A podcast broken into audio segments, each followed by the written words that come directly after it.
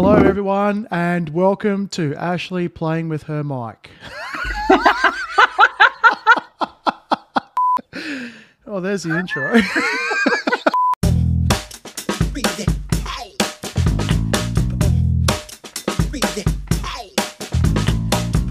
Hello, everyone, and welcome to this week's episode of the Re-MIND podcast. I have the wonderful, the clear, the crisp Ashley Morland. How are you today? I am phenomenal with my new mic. How are you Sounding going, Dave? Very, very good. I'm, I'm very, very pleased that you've upped the mic situation, so it's a lot more clearer for our listeners. Even though the webcam did a decent, decent enough job, I think the upgrade was well and truly deserving. Absolutely.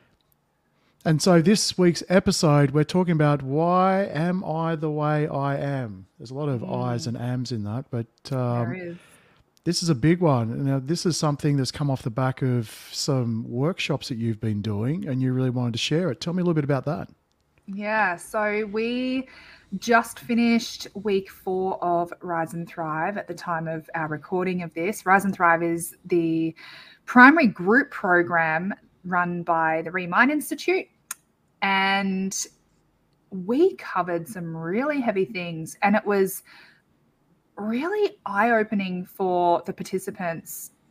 It was almost like pulling the rug out from underneath them of their structure of reality and what they believed to be true.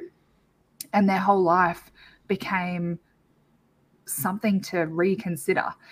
And I really wanted to talk about that today because I feel like this is so important for every single person on the planet to understand about themselves.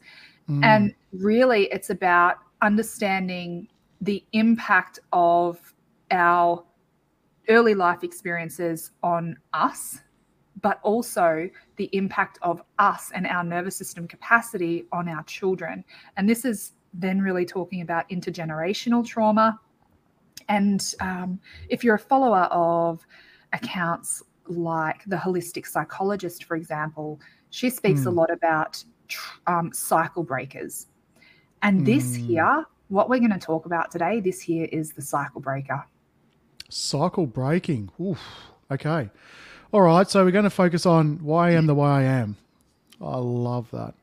Okay. Mm. So for me, if you were to ask me, mm, why am I the way I am? It's um, it's just because it's I am who I am, right? It's a fairly simple question to answer. Yet to do it properly, it takes a lot more deep diving. So um, know, you think about your education, how you were raised, where you were born, the the life events that you've that you've got. All of these are, for me, about the how I project that and my perception of the world. Really. So here I am reacting to my environment based on what I perceive through my wounding, through my healing, through my through my everything. So this is going to be interesting because I could see this podcast episode going in a couple of different directions. You know, perceptions, um, values, healing growth, and all of that. But it's really, I think, to summarize what we're going to be talking about today is why is it that I react or why is it that I think or why is it that I am this way in these situations? Mm-hmm. Because to me, that kind of that's who you are. Yeah, it's massive. So, if I want to start the conversation with an understanding of if you're a new listener, you won't know that I'm a neurophysiologist. My PhD was in neuroplasticity. And what that means is it's the ability of our nervous system to be adapted or changed in response to ex- experiences or external stimuli. And I want to preface this by saying that really big emotions can come up with this realization of what I'm about to explain and what we're going to talk about today.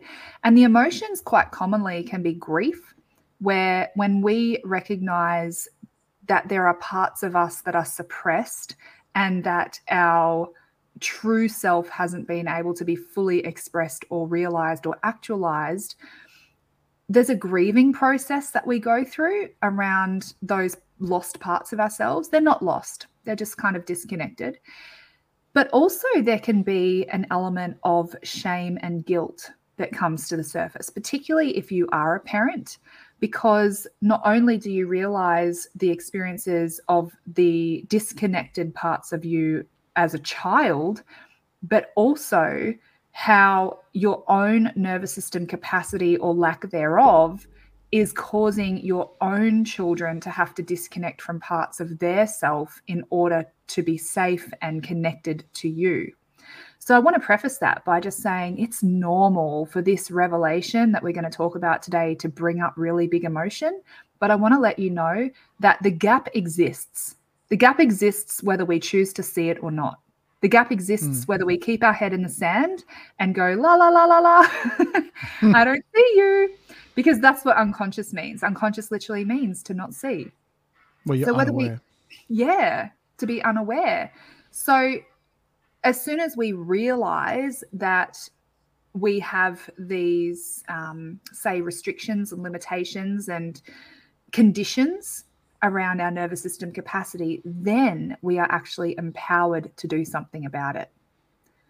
Okay. Okay. So it actually sort of sounds like you're going to run us through a little bit of what you do in your course. Is is that is that the sense that I'm I'm getting? Yeah, we're going to go. We're to go there. We're going to do a little okay. bit. Okay, excellent. So it, this is just an education component that will bring about self awareness. That's it. Beautiful.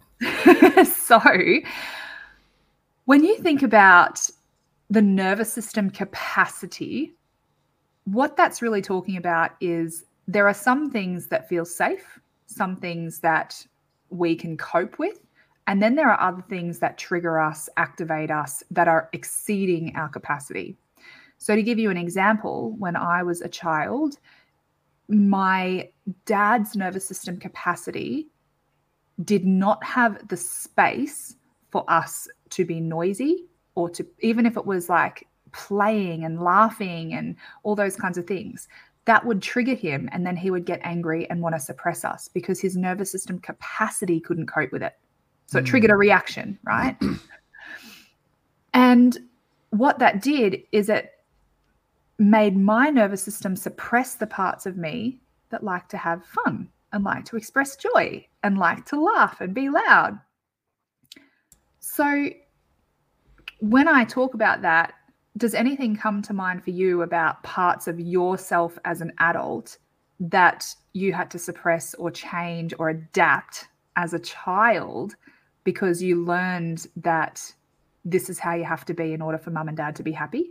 or in order for the house to be calm or yeah well i say well the only when i actively look back on my childhood to then sort of go what's there it's like my childhood was my childhood i didn't necessarily question it but some of the clues that i have a bit like what you're saying what are some of the things that i enjoy doing with my kids and what are some of the things that i don't enjoy doing or what are some of the things that trigger me with their own behavior that then starts to point back to that. And so um, a lot of the time it would be like I don't mind like before if they were noisy, I had a problem with that. I need them to sort of be, be quiet. So the best placebo for a noisy child is hello screen. Um, and uh, another big thing that I used to do, especially when they were young, I was highly disciplinary and I couldn't necessarily understand why, but I just knew it was in, it was very important. I was sort of very firm. If I say no, it's a no. It wasn't this sort of no, no, no, no, no, no, no, no.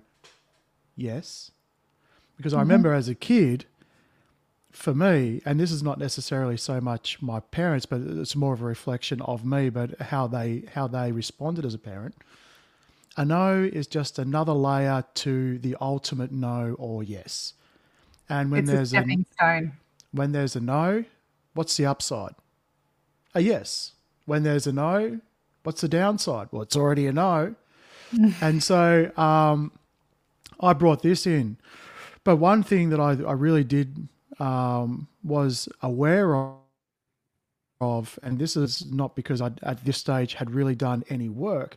It was simply if I say something to my kids, I want them to know that I mean what I say so that as they grow older, they will have that. I don't know why, but I really need to listen to him. But I also did think at that stage, the way I get there, well, absolutely, and I use these words, you know, do damage to the child. Not huge damage, but I knew that the way I was doing things was not without consequence. And I even mm-hmm. had family and my parents and all of that sort of saying, you're being too hard on the kids. And for, for them, that was true. For me, it wasn't. And so when I look back, obviously that's had some impact from when I was a child on how I'm going to be informed as a parent because I didn't go to parent school like everybody else. Haven't done the parent course, haven't done, haven't, don't have the parent degree. Just kind of whoop, you fall into it. Boom, congratulations, it's a boy or a girl. Actually, to start off with, Darcy, I'm sorry. You know, one of our biggest listeners, by the way, Darcy, ten year old. um, and and so. Uh, does that answer your question? I kind of went on a bit of a rant there. No, absolutely. So then I would pose the question of what were the things, what were the things that your children would have been doing or saying, or how would they have been behaving that you would have come down on them because you needed to correct them in a disciplinary it way? It was simply listen to me, do as I say. They may not have had actually been doing things. I can't think of a moment at, in time, but for argument's sake, eat your dinner. I don't like beans. Well, there's seven on your plate. If I take four away, you can have three beans, right? I'm, I'm working with you. Mind you, this is like a two year old, three year old, right? I understand. This is, I was a, probably a little bit intense. And if she sat there for 20 minutes crying about it, I'm okay because at the end of it, you're still going to eat your beans and we'll be okay. Mm. Um, and so it was, but I'd, I'd felt that as soon as I started something, I had to finish it. And so it was more about them taking instructions and direction, more very, not so much about them when they're actually doing stuff.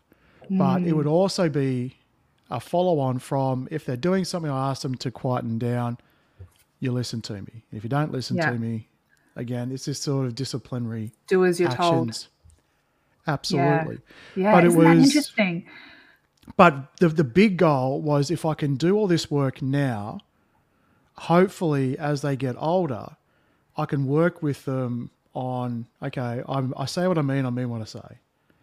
And if they sort of understand that part, then they can certainly question it, but at, at the end of the day, that's what happens. And so if there is any, and I go quote unquote damage, because I didn't, I didn't believe in trauma back then unless it was like a plane crash or something something huge that I'd help work through those things um, later in life. And um, yeah, so interested to see your take on all of that. Mm, that's massive. So I'm remembering during COVID, I live in Melbourne, where we had the longest lockdowns in the entire world. And no need to brag. there was a really funny thing that happened here in Australia, and one of the politicians, because we were having daily um, updates on TV, and one of the politicians made a flippant comment about go and get some Panadol and stay at home after the narrative had been not to do that for, very, for a very long time. Anyway, I thought it was absolutely hilarious that they, the news, um, like newspapers and news sites, were posting photos of in pharmacies, supermarkets, all the Panadol brand of paracetamol had been completely taken. And everyone was oh. up in oh. arms because they couldn't get Panadol. Also, they're, they're looking for the, the, brand. All the Panadol. other paracetamol was right there. And so wow. that is the perfect example as do as you're told. Go and get yourself some Panadol. Yes, sir. Go and got Panadol. There's no Panadol left. Okay. And I, that that absolutely cracked me up because I thought, wow, I don't want to raise people. I, I don't want to raise kids to become adults who just follow mm. orders without question. Mm-hmm. And I think that that's a really important point. So I have space in my nervous system for my kids to not argue back or, or talk back or anything like that, but for them to bring curiosity to the table and actually question some of my decisions. And mm. the beautiful thing about that is that I've then had an open enough mind to be able to go, that's a really good point. And sometimes I have been in a default automatic mode of you do this, but why? I don't know, because that's how it's done. And I'm reminded of this story where um, a woman, every time she roasts a turkey, she would cut the end off the turkey. And her husband goes, Why do you do that? And she goes, Huh, I don't know. My mum always did it. So then she rings her mum and she goes, Mum, why did you cut the end off the turkey? And the mum goes, I don't know. I just always did it. My mum did it. So then they ring the grandma and go, Grandma, why did you cut the end off the turkey? And she goes, Well, in my day, the turkey was so big that it wouldn't have fit in my oven. But now we've got these 900 mil wide ovens. and so it's this perfect example of we, th- these little things are passed down the line, passed down generation and generation, but Which we're not questioning serve. it. But it, it did serve, serve, at one time. Yes. But now it's the just... oven's big enough to fit the whole turkey. It's just mimicking. You don't, like, absolutely. It's, not... it's, just a learned pattern. And so wow. when my kids are asking me questions, I love that it opens up the opportunity for me to go, yeah, where did I learn that? Why do I want that? Mm. Why do I expect that of you? Does it even make sense? Does it align with our family values? Does it align with who I want to be as a mom, as a parent? And so I find that really funny and interesting, but I love that story. Anyway, so when we are kids, if normally I would draw this, but given that this is an auditory thing for our podcast listeners, I'm going to use mm. numbers to explain it. So let's say when I'm born, I am born 100% me. 100% mm. loud, playful, joyous, cheeky, um, confident. I'm born 100% the person that I was created to be for the purpose that I'm put on earth for. But if my parents' nervous system capacity was triggered by the joyful part of me, well, guess what? I'm going to shut that bit down. If my mm. parents' nervous system was triggered by the loud part of me, guess what? I'm going to suppress that bit because as a dependent mammal, as humans, we are dependent on our primary caregivers for the longest out of any other animal on on earth. Mm which means that if we don't have connection with our caregivers, we don't get food, we don't get shelter, we don't get um, all of our basic needs met. No affection, connection, anything. So it's a survival mechanism. Mum doesn't like it when I do that, so I might shut that bit down. Mm. I hmm. need to suppress parts of myself. Anyway, so what that does is that the loud part of me actually then becomes a threat to my safety and survival and my mm. connection to my parents. So then, as an adult, the part of me that is loud will be suppressed. And any time where I do need to express and step into my full self, that part of me will activate a stress response and say, it's not safe for you to blah. You need to suppress it. So, suppressing parts of your true self. Yes. And so we are, as adults, we are nothing more than the adaptations we needed to be in order to sustain connection and safety and well, survival with our survival. caregivers. Yeah. Mm-hmm. Well, connection is essential for survival mm, mm. because if our parents don't feel connected to us, then they're not going to provide for us. Mm. So it's so big. And I feel like the key part of that. So let's say my parents, um, nervous system capacity, let's say, was 30%, percent. Mm hmm which means today I would only be, if I hadn't done any healing work and was still completely unconscious, I would still only be the 30% of my authentic 100% self that my parents could cope with when I was a child, or not just my parents, my sporting club, my teachers, my external mm. environment that mm. they could cope with and could tolerate for my survival, the, which means 70% to them. Yeah, which means 70% of who I really am is not tolerable, not lovable, not worthy, Mm. and it becomes a threat to my existence. So, something as simple as even asking for help or expressing a need. Well, that's interesting. So you could, uh, you know, taking that sort of one step further, let's just say you have a, a trait or a quality that your parents actually enjoy and embrace, right? It doesn't actually activate their nervous system in a bad way. Mhm. It activates it in a good way, or it's you know very easily tolerable. And let's just say this this one part of you, you're able to express hundred percent of the the capacity you wanted to, but the ones that you're really triggering your parents for whatever reason, you're squashing right down. So it's almost like you're being forced to mimic essentially the not necessarily values or but essentially behaviors that are soothing to your parents' nervous system. Yes, it's an adaptation. So I learned at a young age that when I got an A at school, my parents were very happy. And so guess what I did? I studied my butt off. Even the things I didn't like studying, I studied my butt off. And that was actually really helpful. It got me into a great uni degree, it got me a PhD. I did very, very well academically. But that was a trauma response. Hmm. Not to say that that was traumatic for me, but by me f- focusing on my education and really studying for the external validation and approval of my parents, it was to avoid the pain of rejection or abandonment or neglect and disconnection from my parents. Hmm. But when if I had have just been free to express myself and be good at what I was good at and not good at what I wasn't good at, it would be a very different outcome. Hmm. Same with sporting, you know. I learned at a young age that when I won, I got validation, I was praised, I had connection and significance with my parents. And I remember um, one day when I was I was only very young and I made a mistake in a BMX race and I lost. And when we got home, my dad had said, hop in the shower. And I hopped in the shower and I got flogged. And that taught me that it's not safe to lose. And if I want connection, I have to win. And guess what? I was a perfectionist who always had to win. I always had to be the best. If I wasn't the best, then I would have anxiety. But I always had anxiety because I couldn't possibly be perfect all the time. Well, you can't win was- at everything. Yeah. No, Yeah. it was suffocating.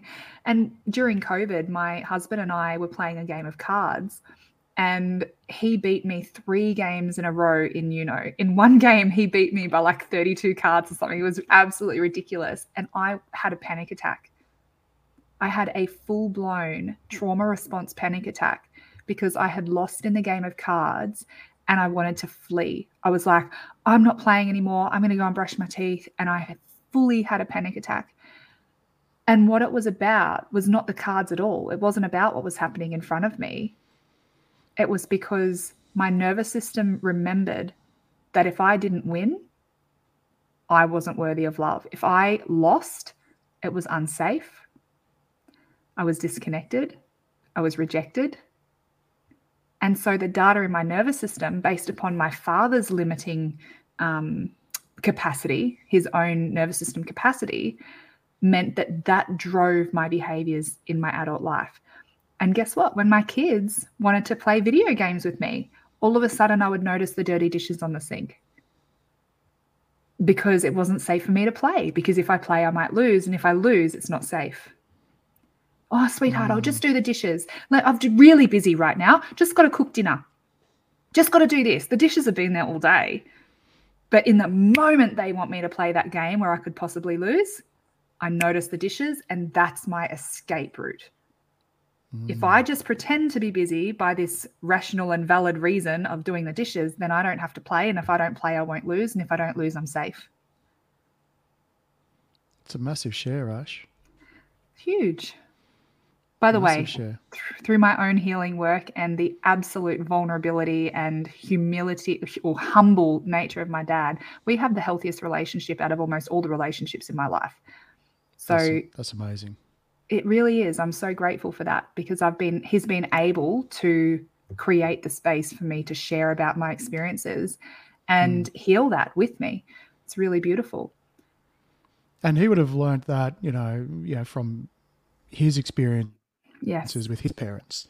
Yeah. Right. It's not like, you know, I think when we sort of look at the amount of awareness around mental health and nervous system and trauma and trauma and all of these things, our parents are only starting to get access to that now at the same mm-hmm. time as us.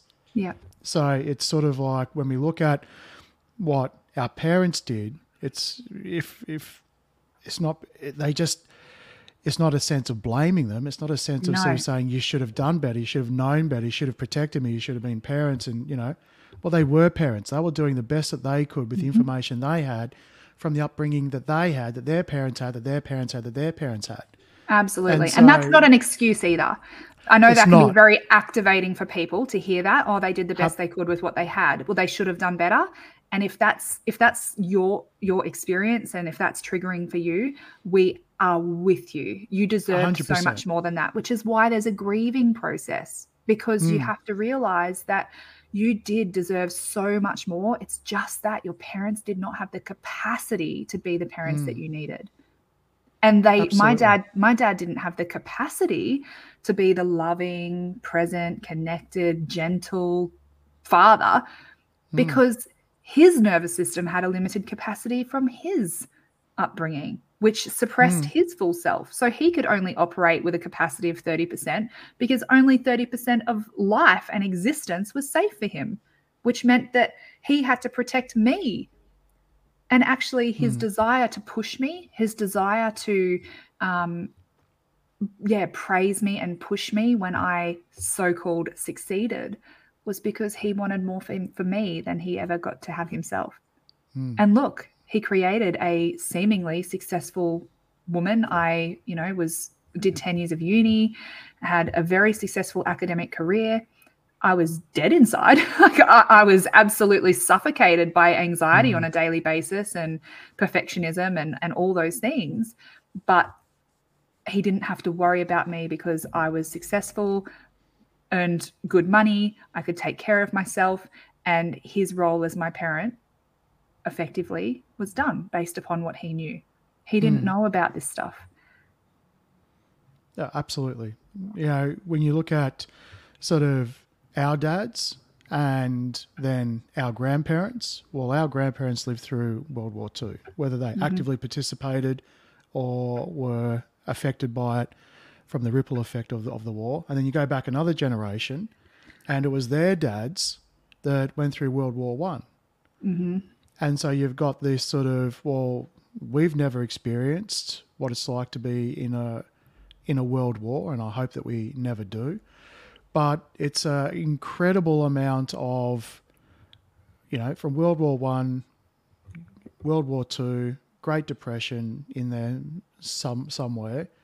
Then came our parents, the boomers, and then there's then there's us. So, mm. um, but absolutely, there are. It's definitely not an excuse for bad behaviour. It's not an excuse to continue that trauma to continue to accept it.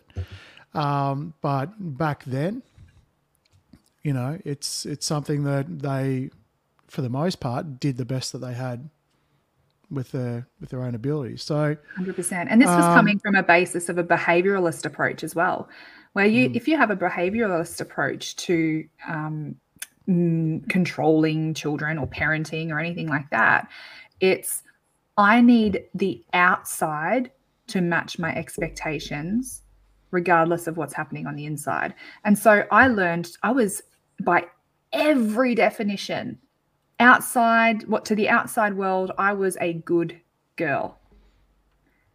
I followed instructions. I listened, I achieved, I studied, I did my homework, I trained, I did all the things right because that's what I needed to do for the validation and approval and connection with my caregivers. But as I said, I was dead inside. That really, really had an impact on me. Um, mm.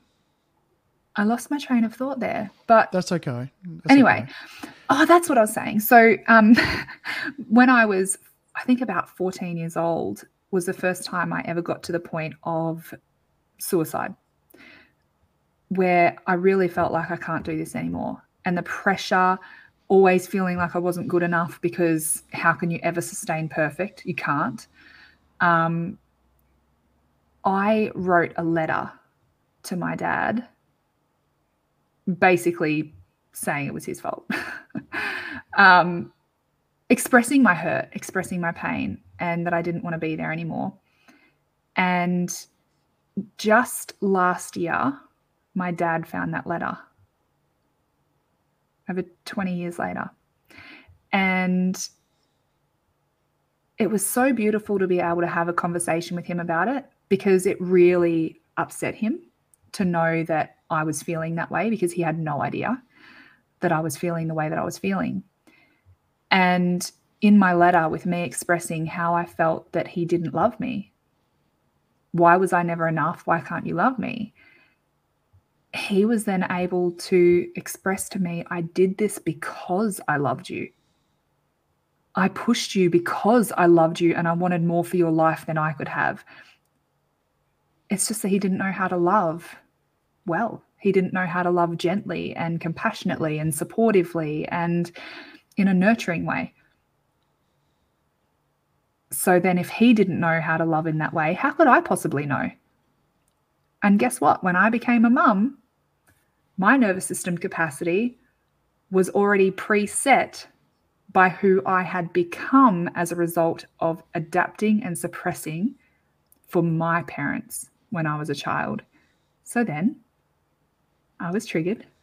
I was reactive. I was shouting. I was disciplining, doing all the things because I didn't know how to love any differently. That's what love looks like. Wow. Wow. Thanks. Big share. Big share. And I think, you know, we've been focusing heavily on parenting, right? I think it goes without saying that um, all of these things can also be translated into how you react to friends, colleagues, um, you know, how you react to a working environment. Um, and just sort of understanding that where you have set, and it, I think it's sort of really coming back to the most informative part of where you find your true self suppressed happens at childhood, and from there it's a it's a growth journey from there, and Mhm. everyone's going to have it. I've I've had it. My parents, their parents, so forth. My kids will, and I'll be a hand in in that suppression. But hopefully, and I know, and I'm actively working towards being a part of their growth as as well. So it's not something that you're going to not go through. It's something that everyone will go through. Mhm. You know, it'll probably get easier as it goes on. And when I say easier, I probably mean different as it goes as it goes on. And it's about understanding all of that and then processing it. So when you're looking at these things and you're looking at a situation or an event or a person or an action, you're perceiving through that lens of your experiences. And that's been formed by the bringing up, the generational patterning, the turkey, right? Mhm. The oven's not big enough. Yeah. So it's about how we 100%. under, how we understand that. So, um, and I think, and I, I wouldn't mind just taking just a slight tangent onto perceptions um, and how when perceptions can shatter, it in itself is actually quite a traumatic event. And I'll give you an, an example. Massively. Um, when I was uh, working for a large dealership corporation, I used to deal with customer complaints and uh, try and re- resolve them. Uh, one of the most outstanding cases I can remember was someone who had a complaint over a vehicle that he'd purchased from it from that dealership group seven years prior, Mhm. and there was an issue with it, and it had been parked up for seven years.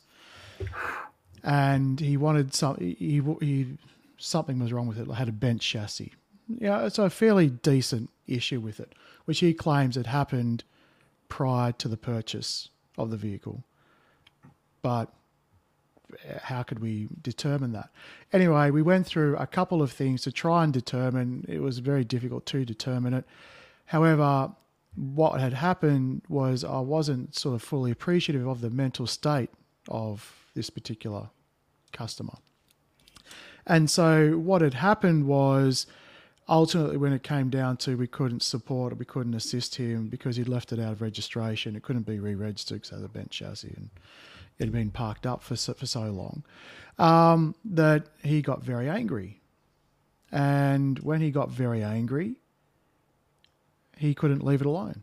And mm. what that meant was that he would sit out outside the front of the head office where I worked and stalk people, especially looking for me to want to follow me home and find out where I live and all of these things. And so, um, and there was one time where I was, I'd go out for runs during lunch break. And I remember one particular time there was this, I was walking through into the front doors and I remember I was coming in behind someone standing at reception. I remember the reception, the receptionist looking very scared and looking at me. I'm like, what's going on here?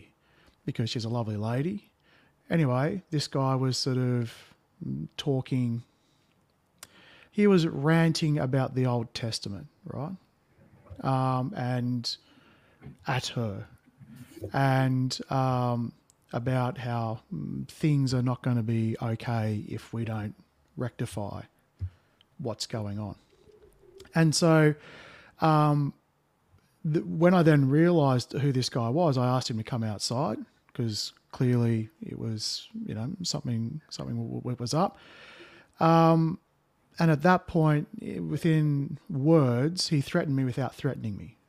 What's about to come is all is all going to be on you, is what he told me. Um, and so at that point, the red mist dropped with me, right? I, I call it the red mist. Because when he was when he was standing there doing it, we weren't standing too far apart. But when he said that, if our nose weren't touching, it was it was almost that close. I stood right up in front of him and said, "Is that a threat?"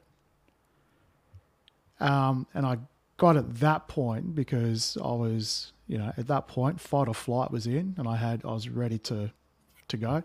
The adrenaline pumping from the run, all of that, and then I started to get some subtle clues. Okay, maybe this guy's not all there, and so, um, I said, it's time to leave. You need to get off the property, large, large property. Anyway, he left, and then he came back, sat in the car park anyway, a lot of these things happened where we had to get um, a restraining order because he just wouldn't leave people alone. And so he was standing at the front. And it was interesting. Um, and this, when I talk about the Bible and all of these things in the context of what he was doing. Anyway, one day out of the blue, I found a Bible in the top of our letterbox. I thought that's interesting. Maybe it was like a you know, someone walking around spreading the word, right? Um, and this was in between handing him the restraining order and going to court for the restraining order. Anyway, when we got to court, the restraining order was to make sure that he just didn't bother me at the address of where I worked. Mm-hmm. Anyway, as I stood up, um, well, I, I, didn't need to stand. I didn't need to. Well, actually, I, I do remember I had to uh, part of my testimony just sort of say what sort of happened and, and just what I want. He then jumped up and he said, Everything he's saying is a lie. I did nothing wrong. All I did was wait outside his work and drop a Bible at his home. And at that point in time, it's like my stomach sank through past the chair. There was just this absolute what on earth is what? because so he's become a real threat.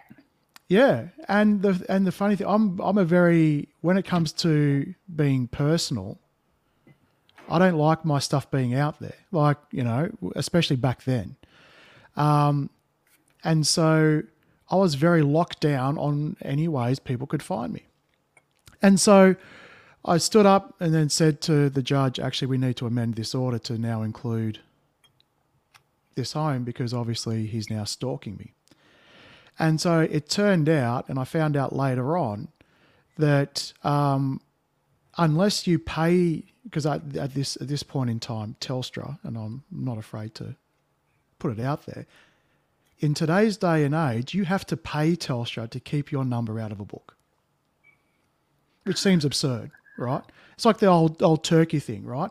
Privacy yeah. is such a big thing, but if you have a telephone number, which with you're with Telstra and you have broadband, they force you to have a telephone number, and as part of that, it goes in the white pages. So he looked up all the Dean Mastertons in the area. There was like three, and he dropped three oh. three ah. things there. So what had what had happened for me was this simply, and from there the response was I couldn't be at work. I got so angry. My nervous system went to probably the point where I was the closest to zero I've ever been in my life. Mm-hmm. Um, and I tried to work through it, but it was almost to the point where I was going to go into a full rage over the simplest things. Things were going to go flying. I just couldn't help it. It's like something smashed. And so um, I had this really massive anger, especially then knowing that it's because Telstra are publishing my stuff in the in the white pages. And to stop that, I have to pay them. Well, that worked in the 70s, but that's that's that's continued, and so now, um, and it also happened because I was working for this company, right? So I'm like, Telstra's at fault. This company's at fault. I wouldn't have gone through this if I wasn't working here. Now yeah. I need to put security cameras everywhere. And what had happened, the biggest perception that shattered, and up until then, it was firmly in place that I can be in two places at once. That was a perception the perception of I can be at work and still protect my wife at the time and my, you know, not even one year old daughter. And the fact that when I leave home, because he would have dropped it off while they were at home and I was at work. And so that was a massive perception shattering. And so that took a little bit of time to to work through because as soon as I hit that, it was the blame was on everybody else. Mm-hmm. I shouldn't have gone through this. I shouldn't be having that. You're to blame. You're to blame. You're to blame. I'm going to take my pound of flesh. This is this is not not over. Um, but at the time when I spoke to uh, a healthcare professional, a psychologist, they simply said, "What has happened is these people exist. People that have psychotic tendencies, dissociative. They are just." And it just so happened you've been introduced to one. Mm. At no point were you actually, yeah, you could have been threatened, but you weren't. And um, that you believed you could be at work doing what you're doing and at home protecting, which is simply has never been the case, but you've perceived it that way. Yeah. And so I do believe that when we look at all of these perceptions, it's these perceptions that sort of view how we see the world around us and how we mm-hmm. react and why we we are who we are. Yes, absolutely. It's our it's our structure of reality. So the crazy thing is, and and this number has gone from two million to ten million to forty million to two hundred. I think the last time I checked, it was like two hundred and fifty million bits of information in our environment per second.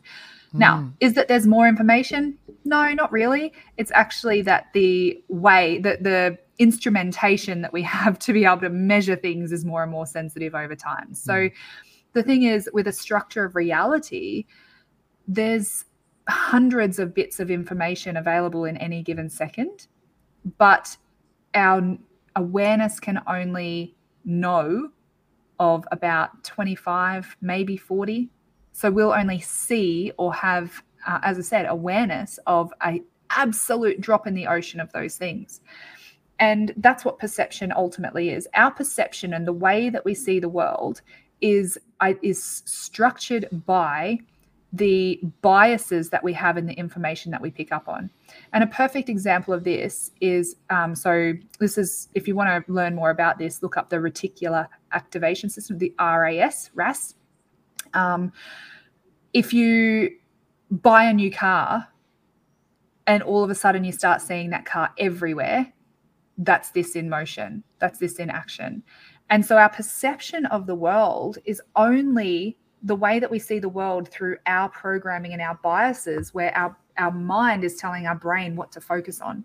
It's like if I mm. said to you in in our um, tagline where it says "Be transformed by the renewing of your mind." If I gave you ten seconds and said, "Dave, I want you to focus on just the E's. Count the E's for me. How many E's are there in that sentence?" And you went and counted the E's, and you could confidently tell me right now you're counting the E's, aren't you? You could confidently Five, tell. now, one, with close two, your eyes. Three, four. I got one, two, three, four, five. Yep. Close your five. eyes. Mm-hmm. So, how many N's were there? Now, you don't know, do you? Um, you could go back and apply logic and reasoning and actually and, and, actually try and work it out but you don't know because you didn't notice the ends because the instruction was to count the e's and ultimately if you've got hundreds of millions of bits of information in the environment you have instructions that are telling you what bits to look at hmm. and that's that's perception what we're actually seeing based upon those instructions creates our structure of reality and perception. And when we realize that our structure of reality and the way things are is actually fundamentally wrong and that crashes around us, it is, as you said, it's abrupt. It that in itself can be traumatic. Mm. So that's so big. Well, I think there's and there's there's two sides to this, right? Because there's there's also the positive uh, tilt on all of this there are some of the things that you really enjoy about your personality and the, the who mm-hmm. you are. So when you can go count all the E's, by the way, there's five of them, um, and you can do it super quick before anybody else, and that gives you a, an advantage or an edge, right? That's a good thing about you know who I am, the way the way I way I am. But what we're supposed, what we're focusing on is the times in which you sort of go, you react to something, or you do something, or you find yourself in a position and you're asking yourself the question probably from more of a desperation point of view or a sorrow point of view or a negative point of view why am i here? Why did i do that? Mm-hmm. why, why am, am, i, like I the way i am? Why am i like this? Right? And i suppose it's when you have that sort of that deep feeling of it's it's what i'm doing i can be better or this is not mm. truly who i am. You'll get the clues because you'll feel that way because if you don't get the clues, you'll just be happy counting E's all the time. By the way, there's five of them.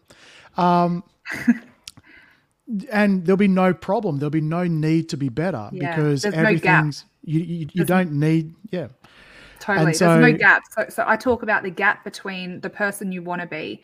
How do you want to show up as a parent? How do you want to show up as a business leader? How do you want to show up as a husband or a wife or a friend? If you're showing up in the way that you want to show up, there's no gap. Mm. But the gap, that's the bit where there's space to work through. Because mm. anywhere there is a gap in who you are and who you want to be or who you aspire to be, anything that is in the middle is basically a product of your adaptations and suppressions because if you weren't didn't hadn't adapted or hadn't suppressed who you really were you would have been realizing that full potential anyway you would have been who mm. you wanted to be but you're not and so if you're not if you're recognizing that there is a gap between where you want to be or who you want to be I didn't want to be a screaming mum. I didn't want to be a mum who smacked their child. I didn't want to be a wife who controlled her husband. I didn't want to be any of those things. There was a gap between the loving, nurturing, safe relationship that I wanted and the toxic relationship that I had. Mm. So the only way to close that gap is to bring your awareness to why am I the way that I am? First of all, I need to know how am I? How am mm. i behaving? How do i talk? How do i think? What is what is my perception? What are my biases? And that links back to our self-awareness. Yeah. absolutely. And then being able to undergo a whole heap of processes which actually release all that old data and bring you closer. I call it unbecoming. You're unbecoming the version of yourself that you had to become in order to survive so that you can be more of your full self. Mm. And I think that, and when I first started the, the journey, it's sort of like, boy, I'd be a lot calmer and I wouldn't be so much, I wouldn't be so triggered if people didn't do dumb crap around me. Mm-hmm. Right. It's sort of like, I'm, only, I'm simply reacting. There's nothing wrong with me. Right. Yeah. If, if do, they would just stop, then yeah. I'd be okay. And I was very justified in it within, within mm-hmm. myself. Right. It's sort of like, I'm reacting to it. And it's very true. But I'm bothered by it. And I guess yeah. it's when you sort of start to go, well, if you're bothered by it, you can't change them. So you could run away from them.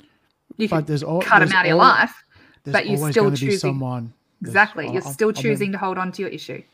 Well, I've got to say, I've yet to find a place where you can't find some people that just do dumb crap around you. exactly. Right? If there is a yeah. place, let me know.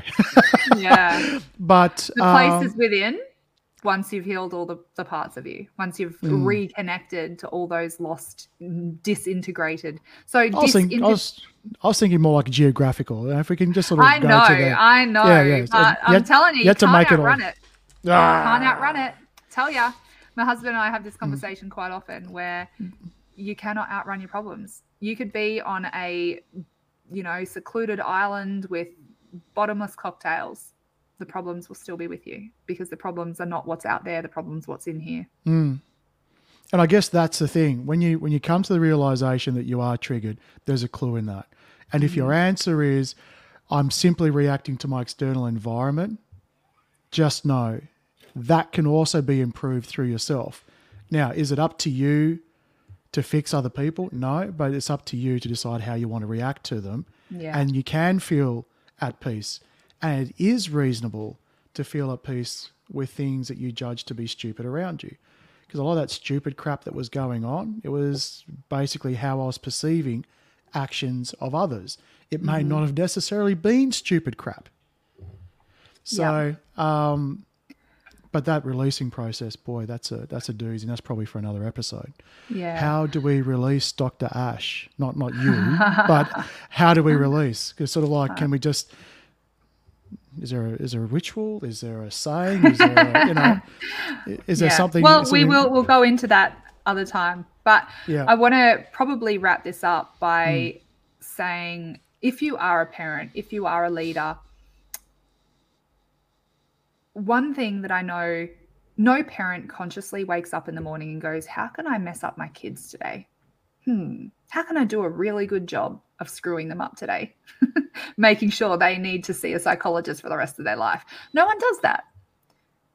But inadvertently, our parents didn't do that either, and their parents didn't do that. Mm. But inadvertently, we've ended up here. And so we need to ask the question, why? And we need to learn from our own experiences. And then we need to have the humility to turn towards that discomfort, face it, and mm. then go, how can I do better so that my children don't end up in therapy because of my limited capacity? Mm. And when we can do that, oh my gosh, everything changes. It's not easy. It's not mm. comfortable. It's confronting. It's it's really you have to shatter everything that you believe. Mm. But it's worth it. And that's conscious parenting that's conscious leadership, conscious relationships. Mm. And I think um, just to add to that, just the the other side, there are some parents who, or some people that I'm aware of that have had parents that simply just disturbingly put the needs of the parents above the, the children and didn't care and would just really, you know, those situations have happened. Um, and so, if you've been one of those people, that you know, our hearts go out to you. Um, and there's a bit more work that you'd probably need to work through, but this all of this still does apply. It doesn't mm. make that parent right in in doing that because I've seen some selfish behaviours. Like yeah, but our, they are that way for a reason. They are that way because absolutely that's the data in their nervous system. Absolutely. They're being driven. They literally mm. can't help it consciously. Yeah. So, oh, massive episode, Dave. I know, I know. It's sort of like it's uh, it's it's gone all over the place. Lots of storytelling in this one, I must say. Lots of storytelling. We So, haven't I'll really be- done too much of that, but I'll, I'll Next- be interested to hear from everyone. Though, do you want to hear more stories? Do you want us to leave the stories out, more focus on the the general techniques? Do you want to hear more about us? You know, um, let us know in the comments. Um, we, we've seen on YouTube. There's a comments box on the podcast, or even Head just through the socials. through the socials. Absolutely.